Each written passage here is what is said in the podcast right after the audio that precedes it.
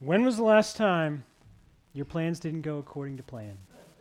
Was it last week? Was it yesterday? Was it this, this morning? Your plans didn't go according to plan? Um, I think we all experience that, don't we? Not my most recent time, but uh, me and the family, we went to my parents in Eastern Ontario for Christmas, and I have to admit, I had some plans.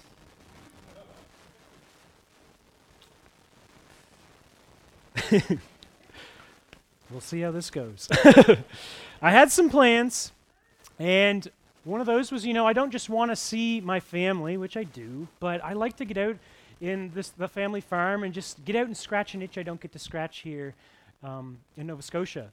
And so we get there, and long story short, um, Asa's little cousin decided to bring a little bug from Toronto, and uh, within a couple days, Asa had croup, double ear infection, um, some other viral thing he had. We went to the ER twice. He was crying like the whole time. And for some reason, which is kind of endearing, he wanted to only be held by me.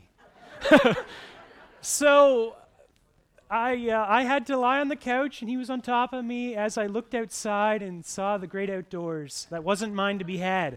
And, uh, but that's life, right?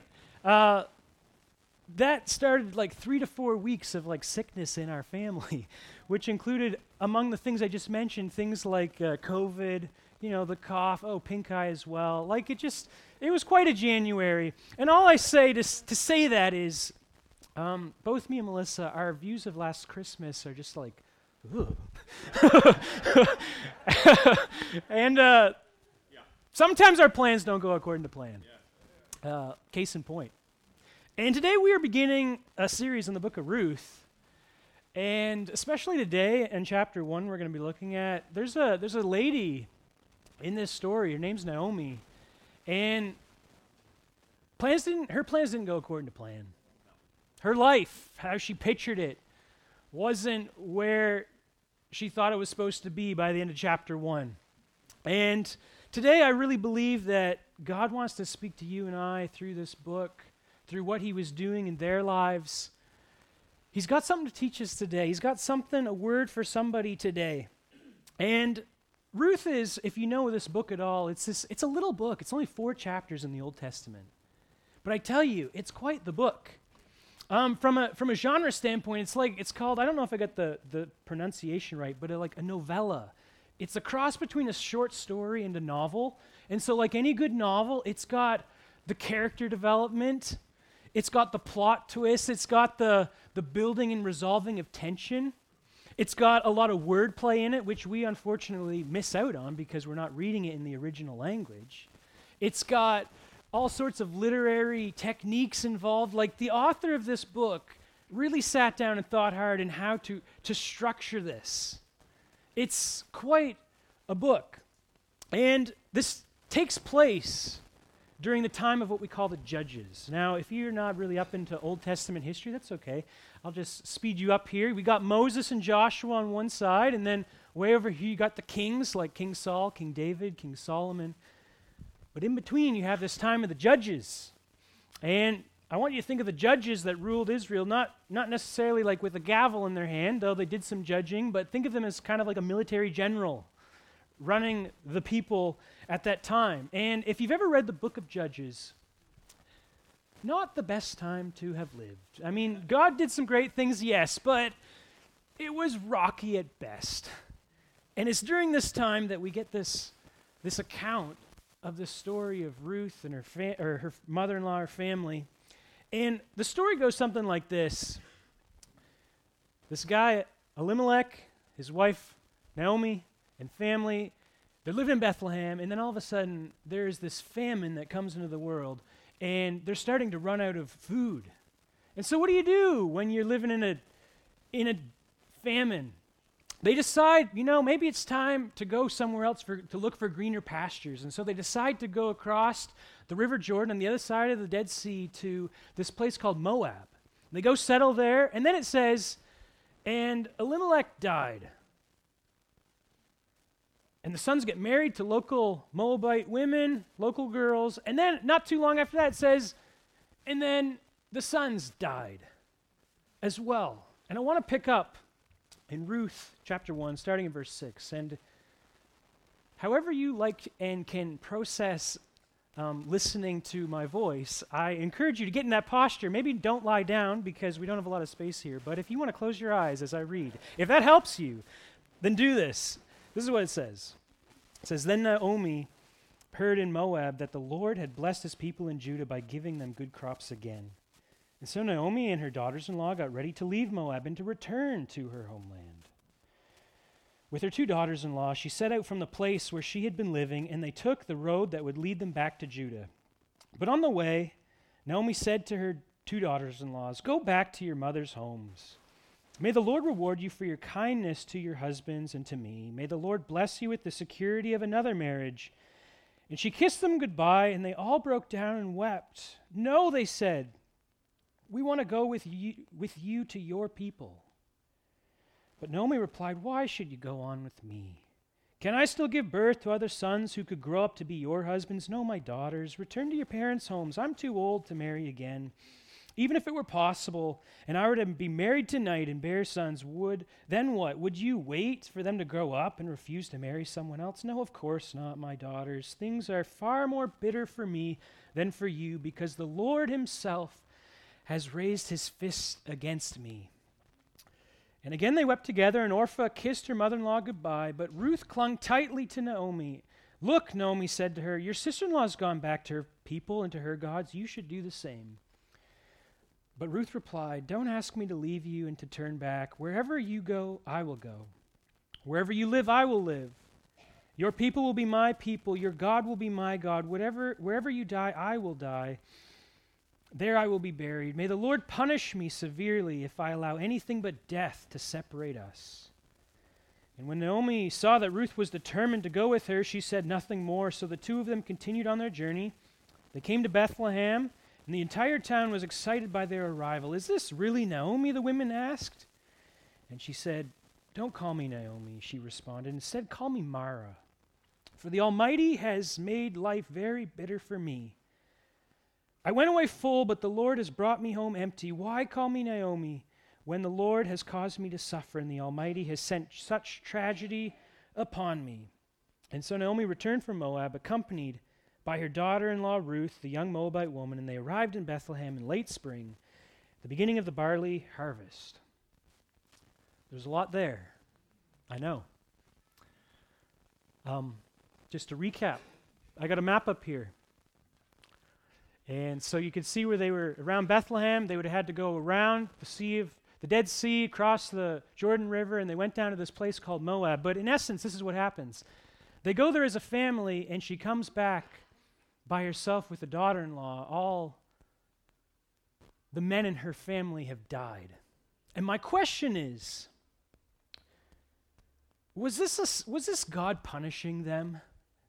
And uh, you may be saying, well, what was it? What, what, do you mean punishing them? What was he punishing them for? Well, some scholars would say that Elimelech and his family committed a couple sins of sorts, I guess. The first one is they left the promised land that God had given to them. And instead of trusting in God, when things got tough, they decided to go to some other land.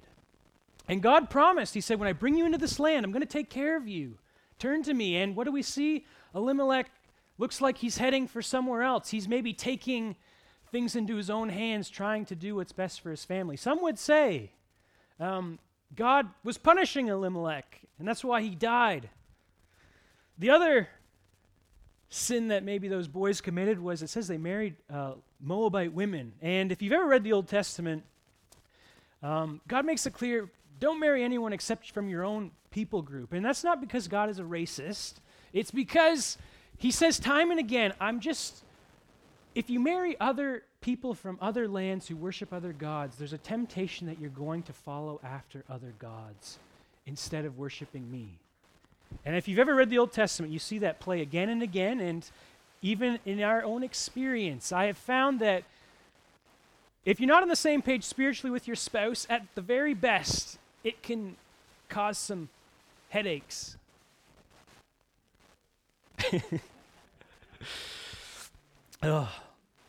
And so some would say that they were being punished for this. But others would say no. This isn't God punishing them. This is just what happens to all of us, right? Bad things, that what's that saying? Bad things happen to good people? Like sometimes tragedy just strikes. The names in this story kind of give us maybe a clue into this. have you ever if you've ever noticed the names, the meanings of these names in this story, they really they're saying something. I got a couple examples up here. So the two sons, Mahlon and Chilion, interesting Mahlon means weak or sick. Chilion means frail. And in this story, it just says they die, right? It's interesting. Maybe even more specific, though, is the two daughters in laws, Ruth and Orpha. Orpha means to turn back. And who in the story turned back and went back to her family? Orpha. And who was the one that stuck by Naomi it was Ruth, whose name actually means friend or companion. I tell you, these names aren't just in there. It's not a coincidence of this. And so I asked myself, well, what does a, Elimelech's name mean? Is it positive or, or bad? And it means, my God is king. That's a positive name. And so some would say, because of the writer's um, carefulness in, in writing this story, that the writer sees this as a positive person. This isn't causing, this isn't caused because of their sin. Today, I want to focus on the story of Naomi for a moment because I think it speaks to us. I think some of us here have experienced what Naomi experienced. And maybe we haven't felt permission to experience that. Should I switch mics? it's not bad. Yep. Sometimes, next slide, it feels like God is against us. I don't know, have you ever felt that way? And maybe you feel like, oh, I can't say that. This is God I'm talking about. But Naomi reminds me again that sometimes it just feels like God is against you. What does she say here? Things are far more bitter for me than for you because the Lord Himself has raised His fist against me. Wow. Farther down, it says, Don't call me Naomi, which literally means pleasant. She said, Call me Mara, which means bitter, for the Almighty has made life very bitter for me. I went away full, but the Lord has brought me home empty. Why call me Naomi when the Lord has caused me to suffer and the Almighty has sent such tragedy upon me? I don't know if you ever felt like that before, where it feels like God Himself is against you. And my question is is she correct in her assumption? Like, is God the one causing her pain right now? And possibly, right? God can do anything, and especially the worldview of this time period, like, they were very fatalistic, meaning that when something happened, say you got sick, you wouldn't normally think, oh, something must be wrong inside my body. You would think, what's God doing? Or what spiritual dynamic is at play? We, we do the opposite. When we get, you know, have a stomach ache, we go for the, the cabinet for a Gravol or for a Tylenol and go to the medical and human side first, but they would have done the opposite. They would have gone and thought it was a God issue or a spiritual issue first. So maybe, possibly, God could have caused this, but again, maybe He didn't. Maybe this is just the story of a tragedy because as I read through Scripture as a whole, I realize quickly that not everything that happens in this world is God's will. And so, bad things do happen from time to time. But what I know is this is that regardless of whether God was involved or not, is that Naomi was experiencing some deep emotional pain. She was heartbroken, and rightfully so. She literally says, I have become bitter towards God. I'm bitter. And can we really blame her? I don't know if you've been there, but I find that when you get into that situation where you feel like maybe even God is against you himself, it, it's so hard in those moments to hold on to this truth that God loves me, that He's good, right? It's so hard to hold those tensions together. Some of my greatest heroes in the faith they're not necessarily the people that have, you know, the largest ministry or church or speak the best, but some of my heroes are just like the everyday Christians that I've looked at their lives and they've gone through some deep suffering, and yet they still choose to praise God. Man, that speaks to me. I, I, remember as a teenager, we were at a church camp once, and us teens were playing around a picnic table, and this older pastor, and I've come to learn that I can't call people old because it, it's very subjective, right? And but this guy was old. He was like in his mid 90s, okay? Arthur Perry. And he comes over to where us young people are, and he sits down, and we're not paying attention to what he's doing. He's talking to someone. And then all of a sudden, as some older pastors do, he, he almost starts to do an impromptu sermon right there. He just starts to like start to preach in a way. And I tell you, as he started to do that, all of us kind of stopped what we were doing and turned. And without being told, we just started to gather around him in the semicircle out of interest because this guy was passionate, he was raw. And I remember him saying, in his little sermonette that he did on the spot that years ago his adult daughter and their grandbaby were in a car accident. And his daughter was killed. And I think the grandbaby, they had to raise it or something like that. But as he's telling the story, he starts to cry. And here's us youth around, and there's, you know, this old man in his 90s, and, you know, you can still tell. It's still the grief is still there. And as he's crying there, we're just sitting there like, what do you do with this? And then as he collects himself with, he basically just goes on in his little message, and his words not mine, but he just says, Jesus is the best thing that's ever happened to me. And I tell you, when I see people that have gone through the fire or they're still going through it, and they still hold on to that truth that God loves me even when I don't understand what's going on, it touches my heart. I was uh, this week. I was I was talking to a youth. They don't go to this church. They go to another church. And I asked. We just happened to be talking about things. I said, "What does it mean to be a Christian to you?" And this person, she started saying like, doing the right things, following these rules, being the perfect person, being the good girl is what I have come to see Christianity as being about. And so, wanting to like get a little deeper there, I asked her this question. I said, "Do you believe that God loves you?" And she just shook her head no to me. And I tell you, my heart was broke a little bit in that moment because isn't that the gospel? Isn't that why Jesus came? That God loved the world so much that he would send his son so that ever, whoever believes in him should not perish but have everlasting life? Often in those dark moments where it feels like God is against us, those are the moments we need to hold on to the truth that He loves us the most. One of the most radical verses I've ever found in the Old Testament that really just kind of shakes you up, blows my stereotypes of sometimes how God is presented, is Zephaniah 3:17. And this is what it says. It says, "The Lord your God is in your midst; the mighty one will save. He will rejoice over you with gladness." And these next two lines really hit me. He will quiet you with his love. He will rejoice over you with singing. Do we understand? Have we experienced that? That God, He loves us. And even in those moments when we don't understand or see what's going on, and it feels like everyone is against us, to hold on to that truth, even though we're so tempted to let go of it, that God loves us. Naomi reminds me of one other thing that is so true in our lives, and we often don't realize it till hindsight, and that is how things look and feel is not always how they are. Right? A uh, little funny example now. When I show this picture, please don't get offended. Next picture.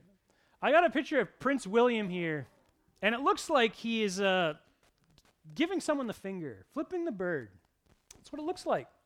But next picture, shows that he was actually not doing that. He was holding up three fingers. And the context of this picture is he's leaving the hospital after his wife Kate has just given birth to their third child. And he's getting in the vehicle and he's saying, you know, like, I got three now, three times the worry. Makes a little joke and moves on. But from one angle, it certainly doesn't look like he's saying, I got three children.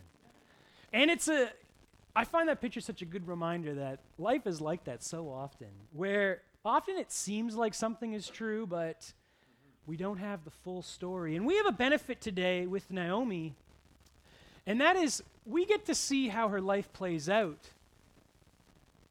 But she doesn't in that moment, right? We get to see the full picture. Have you ever heard that saying that says, um, Our feelings are real, but not always true? They're real. God has given us the ability to experience emotion, and because of that, we shouldn't shove down our feelings.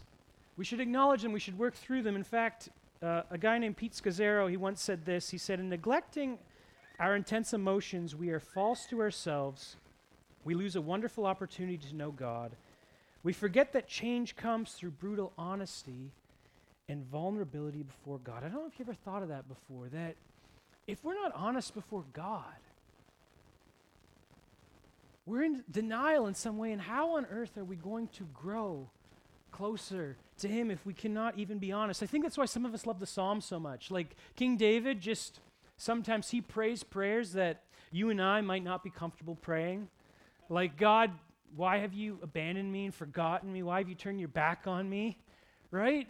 He's so honest with God, and yet he's the one who's also known as the man after God's own heart. Our feelings are real, but they're not always accurate in the fullest sense. You know, Naomi, th- she thought her life was done. She was a widow now. She, her sons were gone. She thought her life was done. And yet, little did she know, there was more to the story. Sometimes we think God's raising our fist, raising his fist at us, but he was actually doing something in our lives. Sometimes, and what we're seeing in Naomi's life is that he's taking her brokenness and he's making something beautiful out of it. She just couldn't see it yet. And that's a good reminder for us today that we don't know the end of our story. If you're disappointed with God, if you're angry at God, I encourage you, it's okay to, to voice it. He can take it. I was talking to someone last week after church in Kentville, and he was just saying how there was a time in his life where he had a lot of things going on, and he was just like David. He was telling God what he really felt, and probably not G rated. but he was telling God, and then he started to feel, you know, should I talk to the Holy One this way? Isn't this a little disrespectful? And then he, he said to me, he felt that, he felt like the Holy Spirit said to him, I'm just glad you're talking to me. And I, I think he was right on that one. I'm just glad you're talking to me. Come to him, even when we are disappointed with God. But just remember this that the story is not over yet. A few weeks before, uh, or a few weeks after, rather, I was born.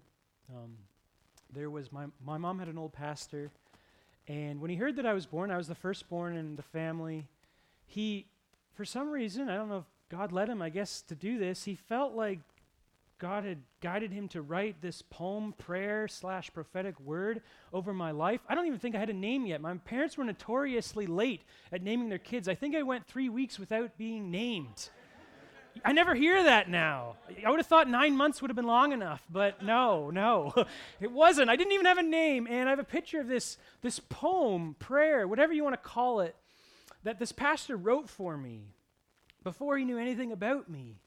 And I'll tell you, I've always really looked up to this, these words here, because I get it. Most people don't get this, like have someone speak over your life like that. And I used to hang it on my wall as I was growing up. And I tell you, there were times when I felt pretty hopeless, and I'd look at this poem and I'd be like, how on earth? He, there's a line in there, he says, the central purpose of this plan was for when he grew to be a man, he'd give himself to serving God to bring salvation on this sod.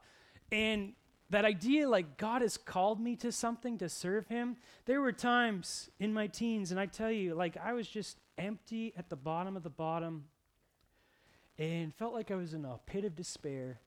And I remember one evening, like just crying, just feeling just so lost.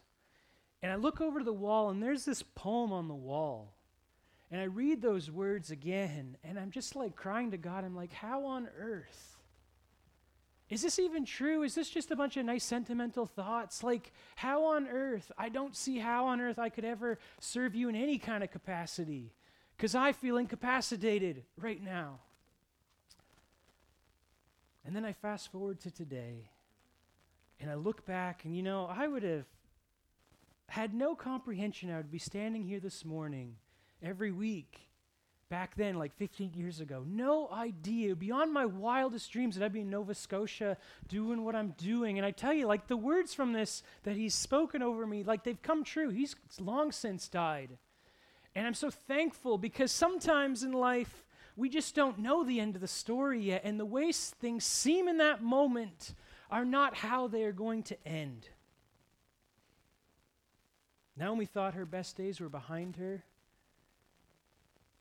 And yet, with God, it seemed like maybe her best days were ahead.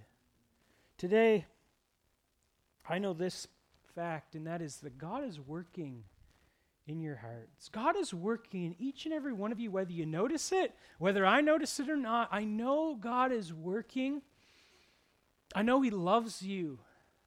And honestly, I don't know why some of us here have, you know, given, been given the short end of the stick when it comes to life. Like it seems like life has been unfair to us. Some of us dealing with health stuff, some of us dealing with a lot of relational baggage, some of us dealing with trauma. I don't understand why we have to deal with all the pain and the things that you have, but I know this that God loves you more than anyone else has ever loved you.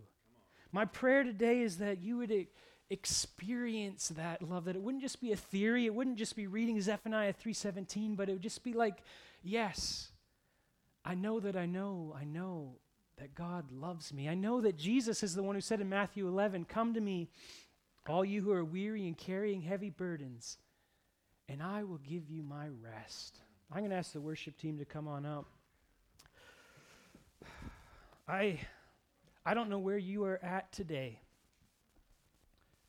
but maybe there's someone here that just needs to give something over to God this morning. Maybe you feel like Naomi, that it feels like everything's against you. Maybe you can't see anything good in what you're experiencing right now, but I just say this my, my, my urge, my, the thing I want to leave with you today is this idea of hold on to Jesus through your storm. No matter what comes, no matter how dark the path seems ahead, to just hold on to that truth that I know the character of God and it is real and He's true, that He loves me, that He is good. For I've come to realize, and I believe this more and more every year, that only Jesus is going to get you through.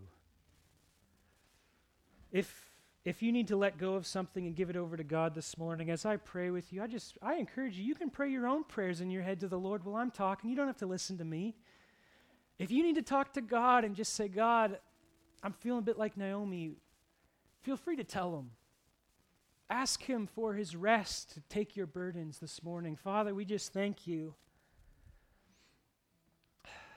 that in all situations your word speaks to us that you remind us in this story of Naomi, who's at the lowest of her lows, that we're going to see that you've got it all taken care of, that you are working something beautiful out of pain. And I just pray that for those today that are in the midst of painful situations, of asking God, why?